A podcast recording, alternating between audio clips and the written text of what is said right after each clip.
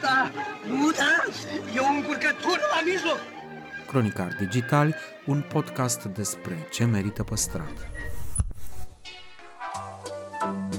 Podcastul Cronicar Digital promovează patrimoniul cultural în rândul tinerilor, scuturând de praf și prejudecăți interacțiunea cu istoria și cultura. Între Heritage și Cool, invitații, vedete, influenceri și experți vorbesc despre propriile preocupări și pasiuni. Ne dezvăluie ce e important pentru ei și ar dori să transmită mai departe, care este relația lor cu patrimoniul românesc și ce înțeleg prin patrimoniu personal, pe chill și fan, ca între prieteni. Moderatorul podcastului este jurnalista de cursă lungă Diana Popescu. Cu noi episoade în fiecare joi.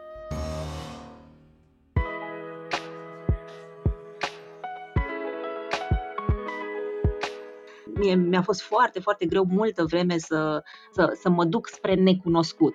Domne, dacă nu știu ce se întâmplă, întâi stau, aflu ce se întâmplă și după aia merg mai departe. Și de aia mi-a fost atât de greu să, să-mi dau demisia de pe unde mi-am dat demisia. Mi-a luat uh, luni întregi de gândire până am făcut asta. Bine, asta prima oară. Și de când am lăsat-o mai moale cu șahul, am uh, început să trăiesc mai frumos. Melania Medeleanu își amintește anii copilăriei petrecuți între educația strictă și libertatea pe care a trebuit să o câștige, și îl evocă pe omul care i-a fost și îi rămâne cel mai drag. Aflăm ce lecție a învățat luptând pentru ca viața celor din jur să fie mai bună. A fi fericit poate însemna să-i bucur pe ceilalți. Un interviu de colecție în rubrica Patrimoniu personal. Salutare tuturor! Deși umblă zvonuri în acest uh, sens, invitata mea de azi susține că nu este zână bună, ci este om. Despre cine e de fapt uh, în afara orelor de program, despre cine a fost și despre cine ar vrea să fie, uh, vorbesc astăzi cu Melania Medeleanu. Bun venit la Cronicar Digital! Servus, mă bucur tare, tare, tare, chiar, chiar foarte tare și trebuie să-ți fac o mărturisire. Ascult podcastul vostru noaptea. Mulțumim! Da, da, da, chiar fac asta. Acum, na, sper să nu mă ascult și pe mine, știi? Eu sunt sigură că va avea cine să te asculte. Dacă nu ține neapărat să, să te auzi și pe tine într-o noapte, măcar îl pui, uh, îl pui undeva, undeva bine și uh, îl ascultă Radu când o să crească un pic, uh, să, să înțeleagă cu ce se îndeletnicește mami Aia la să decidem la final după ce vedem cum iese podcastul. Perfect. Melania, cine te urmărește în aparițiile publice vede o ființă delicată și elegantă și își imaginează că ai fost așa o, o copilă care se, se visa prințesă. Dar eu știu din surse sigure că pe lângă confecționarea de rochii din eșarfele mamei te-ai îndeletnicit și cu cățăratul în copaci și cu fotbalul cu piciorul și cu trasul cu praștia. Cum era până la urmă Melania cea mică? Adevărul e că cel mai puțin în, îmi amintesc partea asta cu, cu uh, rochiile din eșarfele mamei. Uh, ce mi-amintesc foarte clar e că nu purtam rochițe pentru că aveam tot timpul genunchii juliți, că stăteam uh, o perioadă relativ uh, lungă de timp în copaci sau cu mingea la picior, așa cum spui tu, că știam să trag cu praștia. Am făcut uh, stop pe piept până când uh, nu s-a mai putut um, și că, în general, uh, sunt, uh, eram mai degrabă un, un, un băiețel, deși tatăl meu și-a dorit întotdeauna să aibă o fată. eram tunsă castron, așa cum e Radu acum și cred că și dacă te uiți în poze, uh, poți să te întrebi ușor cine e băiețelul ăsta. Apropo de tatăl tău, ești fică de ofițer. A fost dată militaria jos din pod sau ai fost un copil care s-a bucurat de încrederea părinților și de libertate? Um, un singur lucru cred că aș scoate de acolo sau, sau pe toate. Bun, militaria a fost dată jos din pod, da, am, am um, pieptănat ciucurii de la covor. Um, încrederea am câștigat-o foarte greu și numai după ce am fugit de acasă pe la 13 ani. Uh, dar libertate am avut destul de multă pentru că trebuie să recunosc că mi-am luat-o dacă, dacă e ceva ce mi-amintesc foarte clar despre mine copil, este cât de încăpățânată eram și um, cât de mult îmi doream libertatea. Um, și mi-am, mi-am, mi-am luat această libertate destul de devreme, trebuie să recunosc, de, de pe la 18 ani deja nu mai locuiam cu părinții. Apropo de, de încăpățânare și de vise, știu că bă, printre ele, printre visele de copilărie, se număra cel de a fi artistă. Ce s-a întâmplat cu visul ăsta?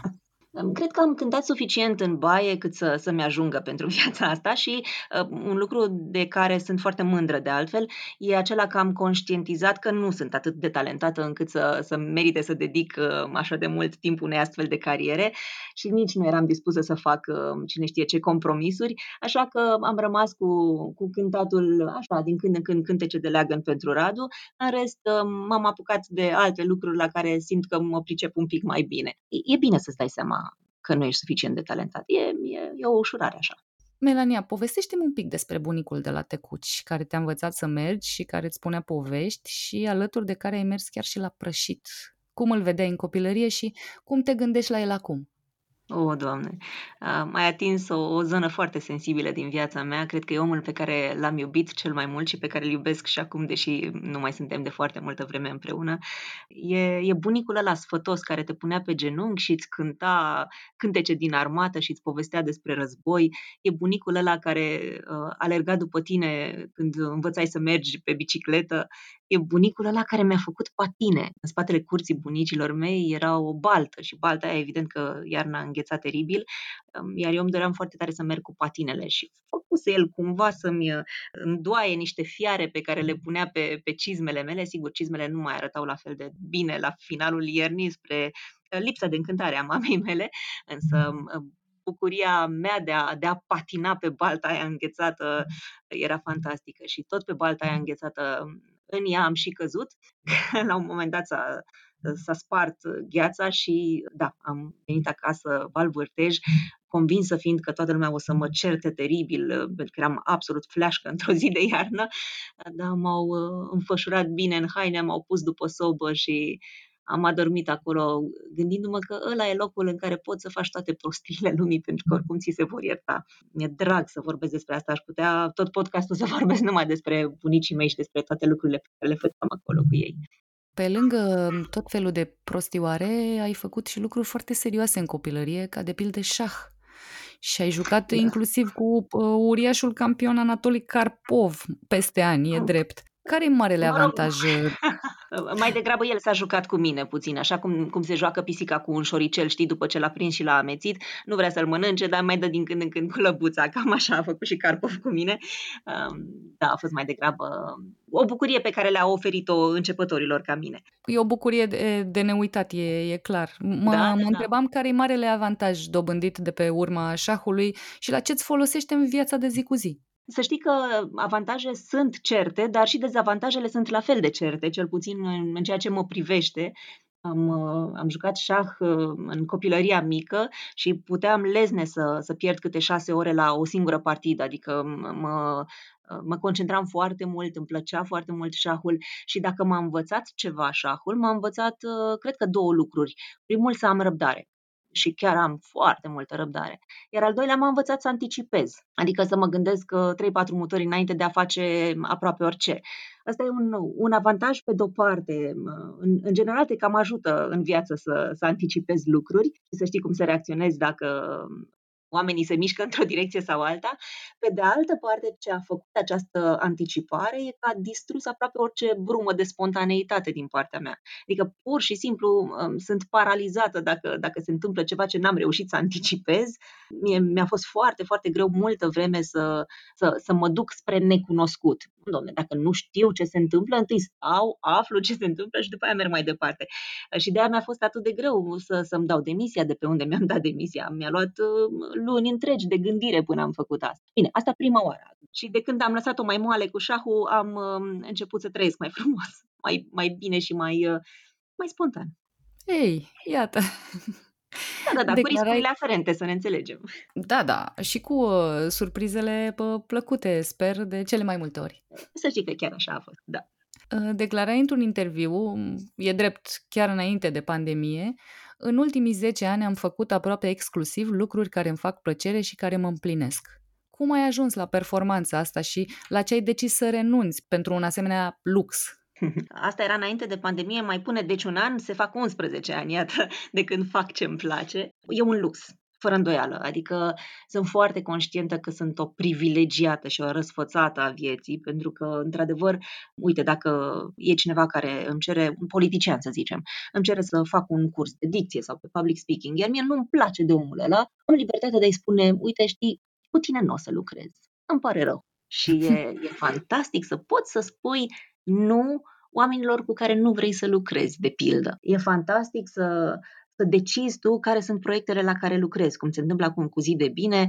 E, e cum să spun, minunat să îmi las uh, imaginația să se ducă în toate direcțiile, să uh, decid, uite, ăsta e și cu ăsta și cu ăsta ar fi proiectele care îmi plac, cu cine mi-ar plăcea să lucrez pe acest proiect, cu X, Y și Z și să, să-l vezi câteva luni mai târziu, să vezi câte un proiect implementat. Nu e, nu e fantastic, nu e absolut nemaipomenit și um, dacă a venit la pachet cu sacrificii, la un moment dat, da, fără îndoială că am avut de suferit semnificativ în ceea ce privește viața personală, dar uite că lucrurile s-au așezat în momentul în care am înțeles că din când în când e nevoie să mai scoți câte ceva din program ca să intre și să încapă altceva. Și chiar am făcut un experiment, vi-l recomand. Am constatat că am prea multe haine, foarte multe haine. Și orice haină în plus pe care o cumperi este una care încarcă și mai tare șifonierul. Și am decis că pentru fiecare haină nouă pe care o cumpăr, o să scot două din șifonier. Sigur, nu vă imaginați că e ușor, că nu e ușor. Adică, mai ales că sunt haine pe care, chiar dacă nu le-am purtat foarte des, poate o dată de două ori, pentru mine ele sunt, uh, uite, asta e șarfa aia pe care am luat-o din San Malo și uite, în poza aia am această șarfă sau mm, pe străduța aia am găsit acest obiect, uh, cum să-l arunc? Nu-l arunc, nu? Deci nu mi-e ușor să mă despart de lucruri. Dar asta a dus la două, două concluzii. Unu, cumpăr mult mai puține lucruri și doi, dacă totuși iau această decizie de a cumpăra o haină, well, șifonierul meu devine paradoxal mai ușor. Așa că eu cred că și în materie de viață și de timp, dacă vrei să încapă toate, hmm, poate trebuie să mai scoți din când în când ceva. Îți mai pasă de felul în care te percep ceilalți? Acum, nu mi-e complet indiferent să ne înțelegem, dar nici nu mai am presiunea pe care o aveam la 20 de ani, doamna de la televizor, ia uite-o cât de mare diferența între cum e la televizor și cum e pe stradă, nu mai am, nu mai am această presiune din fericire. Sigur, mai am, na, am 43 de ani mâine, poimine, tânără nu mai sunt și nu o să mai fiu, asta e clar, dar mi-ar plăcea să am o bătrânețe cât de cât uh, uh delicată, să spun, adică mi-ar plăcea să, să fiu o băbuță bine, știi? Um, dar nu, nu mai e, de departe, nu mai e o prioritate. Uite, vorbim despre schimbările din viața ta, nu mai ești doar Melania, ești și mama lui Radu. Ce fel de mamă ți-ai propus să fii și ce fel de mamă ai reușit să fii în acești doi ani Așa, și jumătate? Și acum, și acum răsucește, și acum răsucește, Diana. ah, mi-am propus să fiu această mamă pe care, nu așa, șahul a învățat-o să anticipeze și să aibă răbdare. Mm-hmm. Cred că e prea mult timp de când am făcut șah, pentru că altfel nu-mi explic cât de puțin pot să anticipez din tot ce face Radu și cum reușesc eu, care eram un om atât de răbdător, să-mi pierd așa de des răbdarea. Um, da, e, e, e, cum să zic, cu multe semne de întrebare pentru mine. El este un copil splendid, e e așa cum trebuie să fie un copil la vârsta asta. Face boacă, ne face trăznăi, um, râde, plânge, spune o mulțime de lucruri, este aș, e în grafic. Eu nu sunt în grafic sau nu știu dacă sunt în grafic pentru că, uite, n-am vorbit cu foarte, foarte multe mame ca să văd cum e graficul, dar um, știu că um, e, din păcate, foarte mult uh, despre mine. Relația cu copilul meu e, din păcate, prea mult despre mine. Nu știu cum să-ți explic. Adică îmi dau seama că la mine e, e greșeala. E ceva ce eu fac greșit în fiecare zi. Dar sunt și lucruri pe care le fac bine. Adică, uite, de, a fost nevoie să treacă aproape 2 ani și jumătate ca să, să înțeleg ceva din copilul ăsta. Dar acum dimineața când uh, vine la mine, e drept, la 5, la 6 dimineața, nu contează. Și spune, hai mami, la joacă, hai la joacă, hai la joacă. Mai vreau să dorm. Nu, acum joacă. Și râde atunci îmi spun, poate că totuși ai fi făcut și ceva bun. Joaca e un lucru foarte important în viețile noastre. Dar știi ce îmi spune, mă, la doi ani? Se uită așa la mine și îmi spune, eu piec, Măi, eu mi-am câștigat independența asta mai târziu. E, e foarte liber și îmi place asta la el. Sigur că mă și provoacă foarte tare, adică să-l vezi dimineața la șase cum deschide ușa fără, nu mai are nicio, nicio taină, poate să descuie liniștit. Și iese în picioarele goale în iarbă și nu, la șase dimineața, crede-mă, nu-ți vine să te duci după el, dar te duci. Uite, rămânând uh, un pic uh, la copilărie și nu numai, pentru că aici e vorba de, de un pic mai multe, colecționez Micul Prinț în cât mai multe dintre graiurile lumii. Ce spune asta despre tine? Uh, spune că am rămas într-un fel ancorată în, în lumea asta a copilăriei, dar în același timp Micul Prinț e oricum o carte pentru oricine și pentru orice vârstă, adică are atâtea sensuri și atâtea înțelesuri și la 10 ani, dar și la 40, e atât de, de profundă încât merită să o citești oricând. Și uite, încă nu i-am citit-o lui Radu. Nu, nu mă întreba de ce, încă abia, abia suntem la Alice în țara minunilor. Um, e, e o carte reper pentru mine și o am în mai bine de 30 de limbi și chiar săptămâna trecută m-a întrebat cineva, da, în albaneză o ai? Uite că nu m-am mai uitat de mult la colecție să văd uh, în ce limbi uh, am cartea, dar uh, faptul că cineva își mai amintește din când în când că e una dintre pasiunile mele mă bucură foarte tare. Da, sigur, e bine să citești, e frumoasă lectura, dar acum în copilăria lui Radu îmi doresc, dincolo de lectură, mi-aș dori foarte tare să fiu capabilă să-i ofer ce, ce mi-a oferit mie, mi-a oferit mie bunicii mei.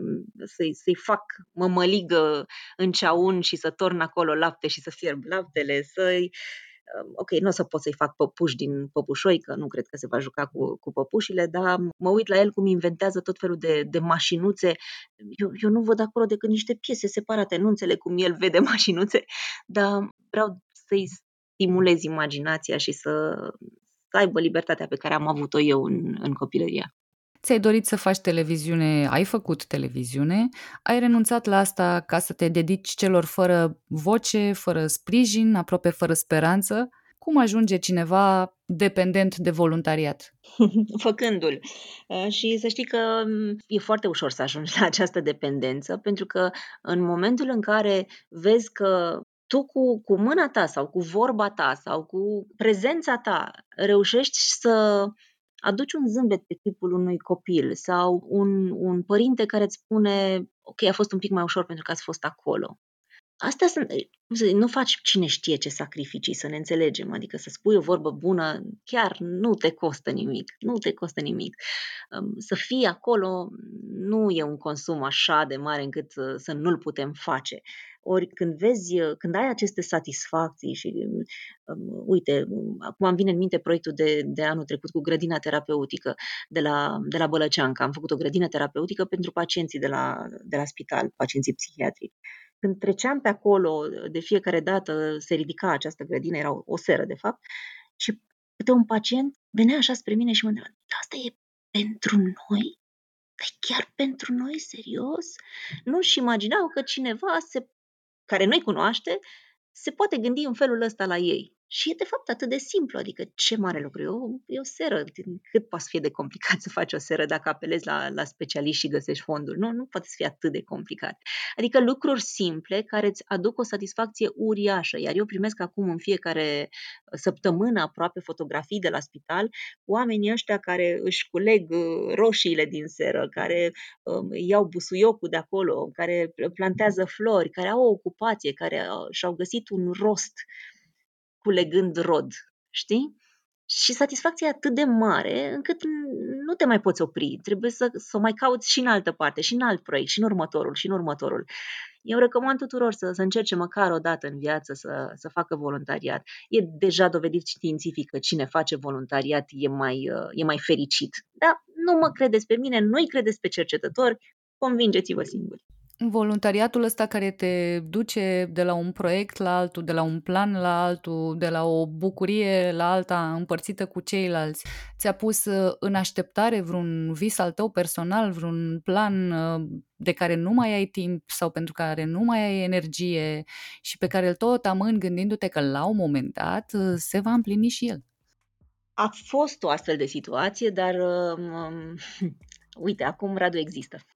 A trebuit să aștepți N-a trebuit și n-ar fi trebuit, însă, fără îndoială, în programul haotic în care, în care mă aflam, nu mai încăpea absolut nimic. Și a fost nevoie să spun stop și a fost nevoie să spun gata. Asta e, un, e o, o decizie de viață și de moarte, adică o decizie foarte, foarte importantă pentru mine. E acum sau nu mai e? Și atunci m-am, m-am oprit și uite, când m-am oprit și când am înțeles că, că e nevoie să te oprești ca să, ca să apară în viața ta, să, să, să încapă altceva în viața ta, atunci da, s-a, s-a, făcut, s-a făcut vreme. Și Radu e aici și am învățat exact asta, să prioritizez, să, să înțeleg ce e important pentru mine și ce merită să aștepte, ce poate să fie dat la o parte definitiv, să fie dat. Um, și um, uite, și pandemia asta, într-un fel, a rearanjat așa niște lucruri în, în viața mea cel puțin. Adică chiar aveam nevoie de toate interacțiunile alea? Mm, poate că nu. Și existau oameni toxici în viața mea? Mm, poate că da e mult mai bine de când, de când ei nu mai sunt în viața mea. E un cadou pe care ți l-ai făcut și de care cu siguranță ai avut nevoie. De care cred că fiecare dintre noi avem nevoie. Să învățăm să prioritizăm, să înțelegem ce e important pentru noi și să înțelegem că, de fapt, nu totul e important și că nu, nu trebuie să ai de toate și nu trebuie să fii înconjurată de, de toți. Și uite, astea sunt lucrurile pe care vreau să le fac. În ce ordine le fac? Care e cel mai important, care e cel mai urgent, care poate fi dat la o parte. Să înțelegi asta îți aduce nu numai o libertate foarte interesantă, dar îți uh, aerisește viața și ai nevoie, ai nevoie să respiri. Spuneai că ai fost uh, o răsfățată pentru că ai avut uh, o copilărie bună, o familie care uh, te iubește, un parcurs așa cum ți l-ai dorit, poate nu l-ai anticipat, dar iată, l-ai primit. Ești un om fericit? Mm, să știi că întotdeauna mi-a fost foarte complicat să definesc fericirea. Așa, dacă, dacă mă gândesc la, la o definiție a fericirii, e o stare de bine permanentă. Ori um, aș minți să spun că e așa, nu cred că am ajuns acolo. Dar dacă mă mulțumesc să, să denumesc fericirea ca fiind uh, o succesiune de momente de bine care le surclasează pe alea de mai puțin bine, atunci da, sunt fericit. Perfect, asta voiam să aud. Mulțumesc tare, tare mult pentru interviu, Melania. Mulțumesc și eu.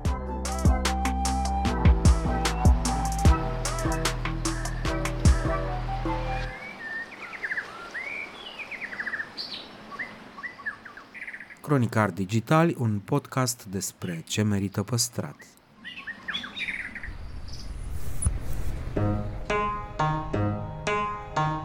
Ești pe o stradă uluitor de frumoasă, plină cu clădiri istorice în care visezi să locuiești sau măcar să mergi la job.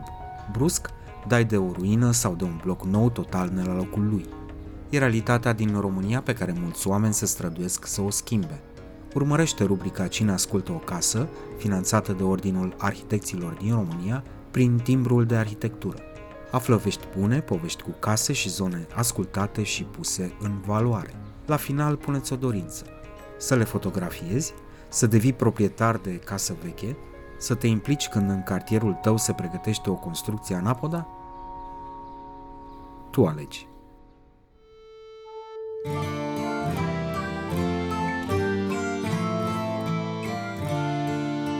Arhitectul Benjamin Kohl ne oferă acces la culisele unui proiect fascinant, Muzeul Farmaciei din Cluj. Detaliază complexul mecanism prin care o clădire emblematică a fost redată comunității. Specialiști din domenii diverse, multă muncă și surprize prețioase.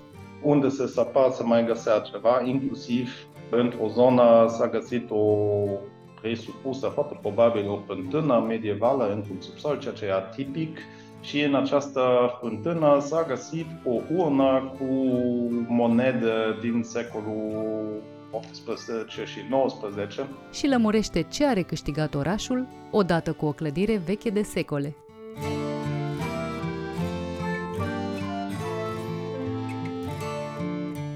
Domnule arhitect, bun venit la Cronicar Digitali. Bună ziua! Aș vrea să vorbim astăzi despre o casă fabuloasă de secol XVI, uh, inaccesibilă multă vreme, care a fost redată comunității, care este acum Muzeul Farmaciei din Cluj. Și v-aș fi rugat să-mi spuneți pe scurt povestea casei Hinz. Pe scurt, ă, asta o să fie dificil. Atunci pe mai puțin scurt. Da, ne începem cu definiția, dacă e din secolul XVI, are părți din secolul XIV, sta cumva pe pereți uh, cu fundație romană, pereți medievale. Ce se vede este parțial din secolul XVI, adică ce se vede peste sol, să zicem, nu subsolurile și pivnițile și bolțile de acolo, și parțial um, din secolul XIX și parțial din secolul 20. Deci uh, este o clădire care a, a avut o, cum să zic, o viață cu foarte multe schimbări, dar probabil da, istoria clădirii așa cum o vedem acum a început în, în timpul medieval târziu și se duce cu transformare peste transformare până astăzi și se transformă în continuare cumva. Este povestea unei vechi familii de farmaciști din oraș, a unei construcții care a adăpostit prima farmacie publică din oraș cu sute de ani în urmă și a unui moștenitor care a recuperat o clădire de patrimoniu și, din fericire, a avut posibilitatea să și investească în ea. Vorbim despre o consolidare și o restaurare care au durat 5 ani? Prima dată am mers pe șantier cu beneficiarul nostru, cu domnul Hinz, în 2016 și ne-am uitat împreună la starea destul de precară atunci a clădirii. Atunci am început de fapt, uh, primele, primul proiect pentru intervenții de urgență, având în vedere că clădirea atunci avea probleme destul de mari și la nivelul acoperișului și șapantei, care era aproape de colaps, să știi ce, dar avea nevoie și de intervenții la nivelul subfundarilor și adică de stabilizarea așa a structurii ca să nu se strică și mai mult. Am început tot demersul cu intervenții de primă urgență pentru a pune în siguranță pur și simplu clădirea. Și uh, procesul de proiectare propriu zis uh, pentru reabilitarea și extinderea sau da, clădirii a început în 2019 și șantierul abia anul ăsta s-a terminat. Cu ce ați avut cel mai mult de luptat pentru a finaliza acest proiect? Aș zice și cu materia în sine, care în timpul secolelor s-a degradat, dar nu numai din cauza timpului care a trecut peste materie, ci și din cauza intervențiilor, așa, în sute de ani. Deci fiecare aș putea să zic că fiecare generație a familiei sau familiilor care au folosit uh, și care au fost proprietarii uh, clădirii respective, a mai adăugat ceva, a mai schimbat uh, ceva, a mai intervenit undeva. Um, sunt, sunt foarte multe perioade suprapuse acolo și asta a dus și la faptul că rare ori mai sta un perete la etaj peste un perete la parter sau peste un perete la subsol și tot, uh, tot era într-un fel, într-un echilibru foarte fragil. Și prima parte care a și durat uh, foarte mult a fost uh, dedicată stabilizarea cumva a construcției, să ne asigurăm că totul ține și nu se deteriorează, dar o să mai țină și să sperăm uh, următoarele sute de ani, când scuzați aroganța asta, nu e aroganță, este optimism. Da, să spunem așa. da.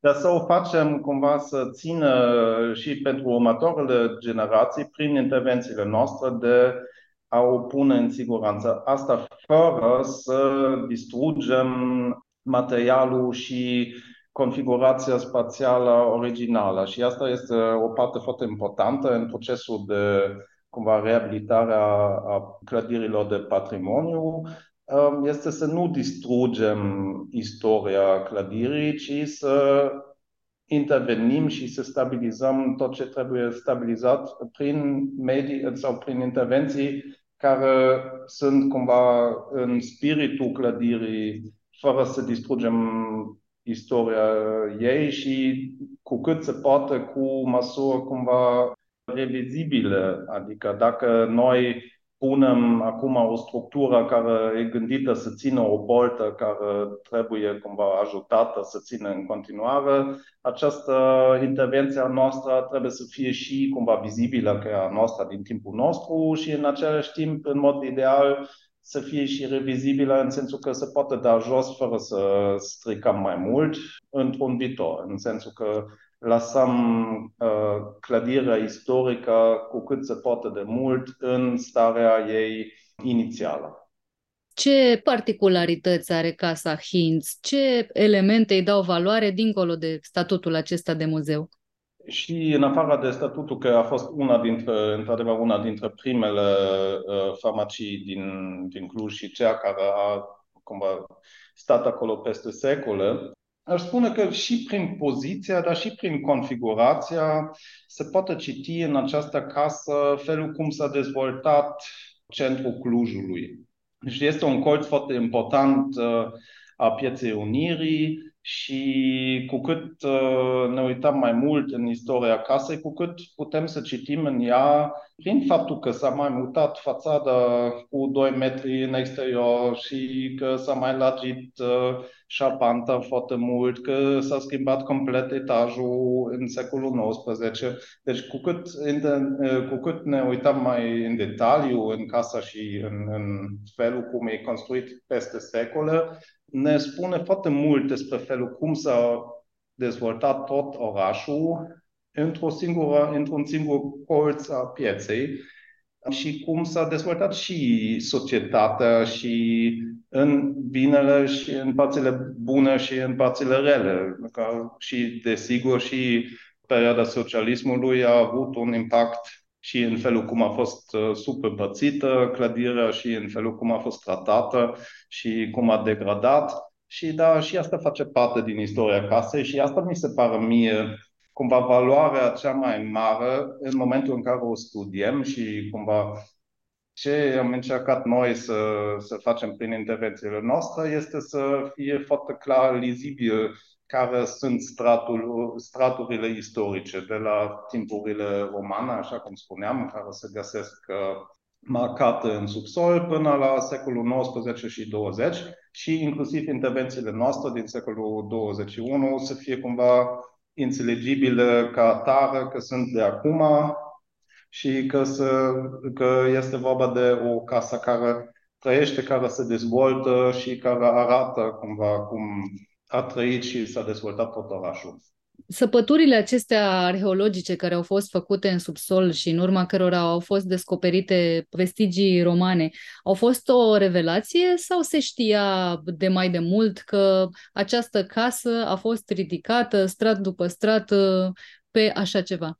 Bun, acum cu, uh, cu fundațiile zidurilor romane, se putea aștepta. Asta era de așteptat, în sensul că unde în zona aceasta a centrului Clujului, unde se sapă, dacă nu a venit cineva între timp și a distrus ceva acolo, dacă sap destul o să găsești undeva fundație romană. Dar ce este foarte interesant, sau ce a fost foarte interesant, a fost uh, felul cum am găsit zidurile medievale și după aceea baroce, care au fost suprapuse parțial și parțial nu, cu aceste fundații și deci era într-un fel de așteptat, era clar că o să găsim ceva, pentru că clădirile astea au o istorie care duce mai mult înapoi decât ce vedem acum. Dar ce exact este întotdeauna o surpriză în sensul că poți să ai înainte să, să poți să ai anumite idei, anumite presupuneri, anumite ipoteze.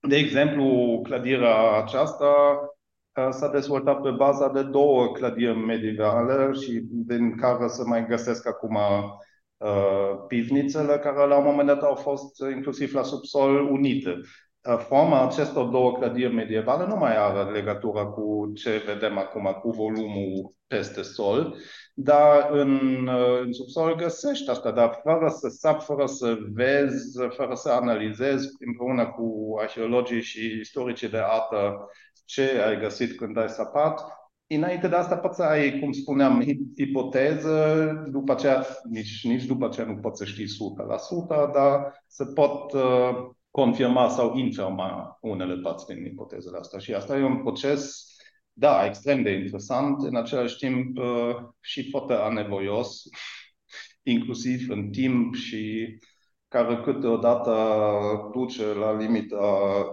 cum să zic, uh, a răbdării, poate. A răbdării, exact. A tuturor părți implicați. În afară de arheologi, cred. Pentru că uh, un profesionist uh, știe trecutul unei case sau îl poate intui după ce se întâmplă în zonă. Sunt lucruri, uh, iată, pe care le-ați găsit acolo și la care v-ați așteptat. Ați descoperit și lucruri la care nu v-ați așteptat, bune sau rele? La un moment dat, uh, am, am discutat cu colegii acolo și le-am rugat foarte mult să nu mai, să nu mai sapă nici unde, pentru că unde se sapa să mai găsea ceva, inclusiv într-o zonă s-a găsit o presupusă, foarte probabil o fântână medievală într-un subsol, ceea ce e atipic, și în această fântână s-a găsit o urnă cu monede din secolul 18 și 19, care cineva, deci absolut clasic, uh, care în filmele le-a îngropat acolo. Um, asta a fost unul dintre momentele uh, cele mai neașteptate, să zicem, că să găsim așa ceva.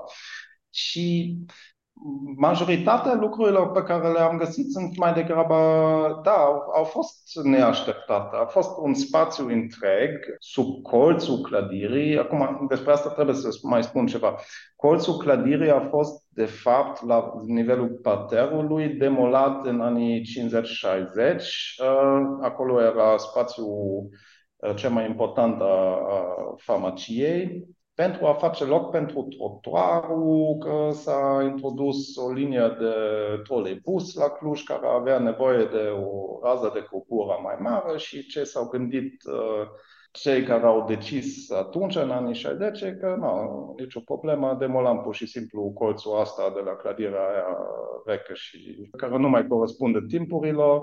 Și așa s-a, s-a, uh, s-a ajuns la confirmarea actuală cu acest gang, de fapt, care era inițial până în anii 50-60 era construit și era un spațiu important pentru farmacie, cum spuneam. Sub acest spațiu, noi, înainte să începem să sapăm în subsol, eram convins că atunci când s-a demolat spațiul respectiv, uh, s-a demolat și umplut și spațiul de, de pivniță sub acest colț. Și văzut din interiorul subsolului, acolo se vedea dacă s-a închis, s-a zidit la un moment dat o ușa, dar eram convins că acolo e pământ uh, pământ compactat și atât. Și, și am fost foarte surprins pentru că, n-am bineînțeles că totuși am făcut o, un sondaj și ne-am uitat un pic uh, prin ușa asta zidită, dacă nu totuși vedem ceva acolo și prin marea noastră surpriză acolo a fost un, un spațiu care era încă absolut ok, numai că era umplut uh, de moloz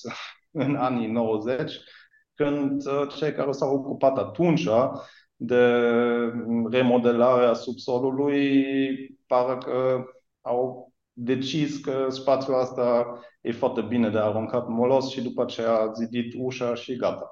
Și asta a fost, de exemplu, unul din, adică spațiul respectiv, uh, se poate spune că, lângă multă altă surpriză, Știam că era înainte un spațiu acolo, dar nu știam că există în continuare și că se poate refolosi ceea ce am și făcut. Mă gândeam, uh, fără legătură neapărat cu, uh, cu subiectul nostru, ați pomenit uh, mai devreme de troleibuz, ați pomenit de faptul că în toată zona centrală, dacă sapi serios, dai de niște vestigii romane, asta ar fi până la urmă o veste proastă pentru clujeni că sunt șanse mici să aibă metrou până la urmă? dacă tot săpând și săpând dăm peste ruine romane și alte lucruri prețioase până la urmă? În mare parte, din câte știu eu, tunelurile metroului o să fie la o adâncime mai mare decât straturile romane și teoretic n-ar trebui să se intersectează. Problema o să fie și asta o să vedem cum o să se dezvolte asta. Problema o să fie la stațiile, unde, da, desigur, o să se sapă pentru construirea stațiilor respective, mai ales în centru, și absolut clar că săpăturile respective o să găsească vestigii. Acum, ce primează când se găsesc vestigii romane, cum faci alegerea între cumva felul cum se dezvoltă orașul, dacă este benefic uh, să aibă un metrou și dacă este the greater good pentru orașul să aibă un metrou și să poată face abstracție la vestigiile respective, asta e o discuție în care eu nu, nu vreau să intru foarte în adâncime, dar desigur acolo există un conflict, să zicem așa, care va trebui să fie rezolvat. A fi, a fi absolut uh, de neașteptat să nu se găsească ceva. Acum, cât de mare o să fie importanța cumva vestigiilor respective și cât o să aibă mm, cumva efecte în adaptarea proiectelor respective.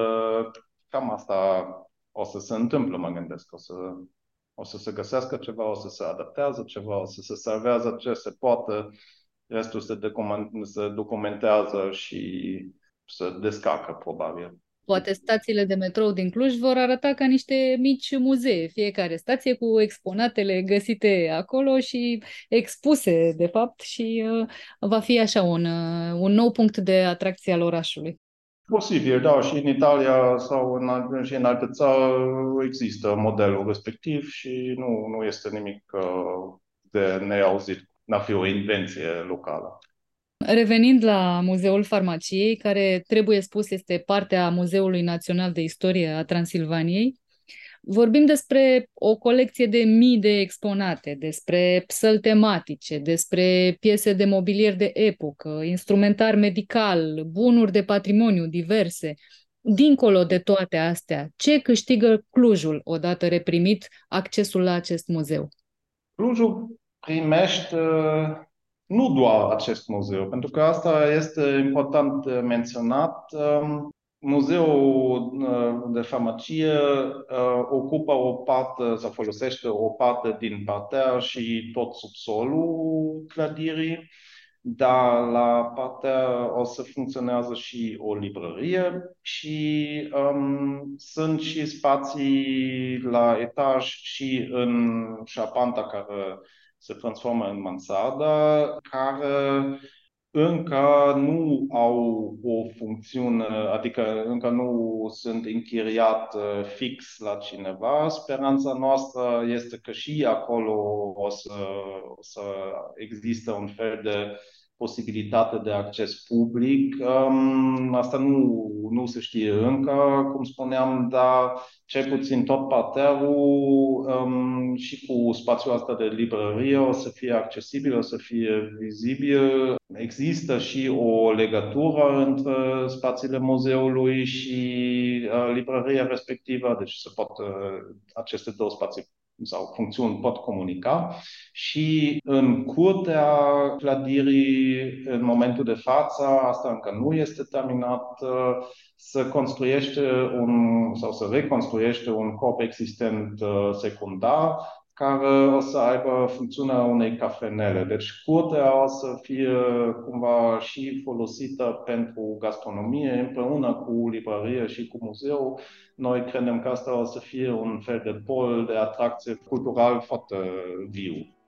Sună bine, deja sună bine ce să spun, succes pe mai departe pentru că, iată, nu e un proiect uh, finalizat 100% uh, și uh, cine știe, poate va fi așa o, o modă lansată la Cluj de salvat case vechi, de transformat în muzee sau în hub culturale, ceea ce deja Clujul are, dar niciodată nu cred că sunt prea multe. Să sperăm că și în restul orașului o să aibă și alte clădiri, cum să zic, inclusiv norocul pe care această clădire, dacă pot să formulez asta așa, a avut, în sensul, dumneavoastră ați spus asta, ați menționat asta mai devreme scurt, în sensul că există un proprietar care vine din familia moștenitoare, a, familia a revendicat clădirea Uh, beneficiarul nostru, domnul Hinz, a preluat toate părțile din generația mamei lui de la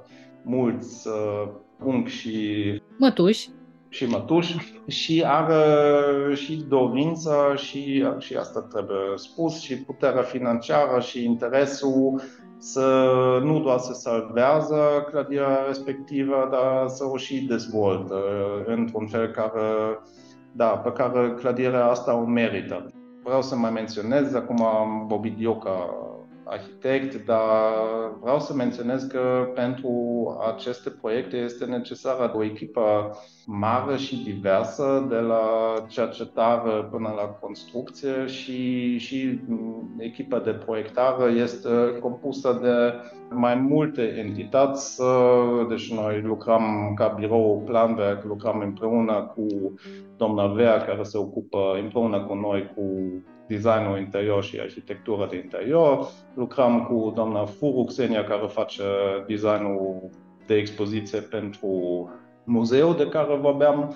Lucrăm cu specialiști în uh, rezistență, în instalații, cum spuneam, cu istorici de artă, cu mulți specialiști și această echipă să există și să fie compusă și să fie coordonată Asta este una dintre părțile care deseori se uită, dar care este foarte, foarte importantă pentru faptul că așa un proiect să, să poată ajungă la un succes.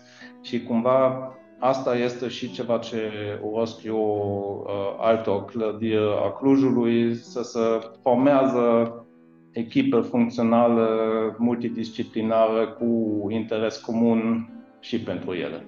Casa Hinz a avut noroc, e într-o situație fericită, trăiește o nouă viață, a doua, a noua, a zecea. Mulțumesc foarte mult pentru că am intrat împreună în bucătăria acestui proiect și uh, abia aștept să ajung la Cluj să văd la locul faptei ce, ce s-a întâmplat. Vă mulțumesc pentru invitație și pentru ocazia să vorbesc despre proiectul ăsta.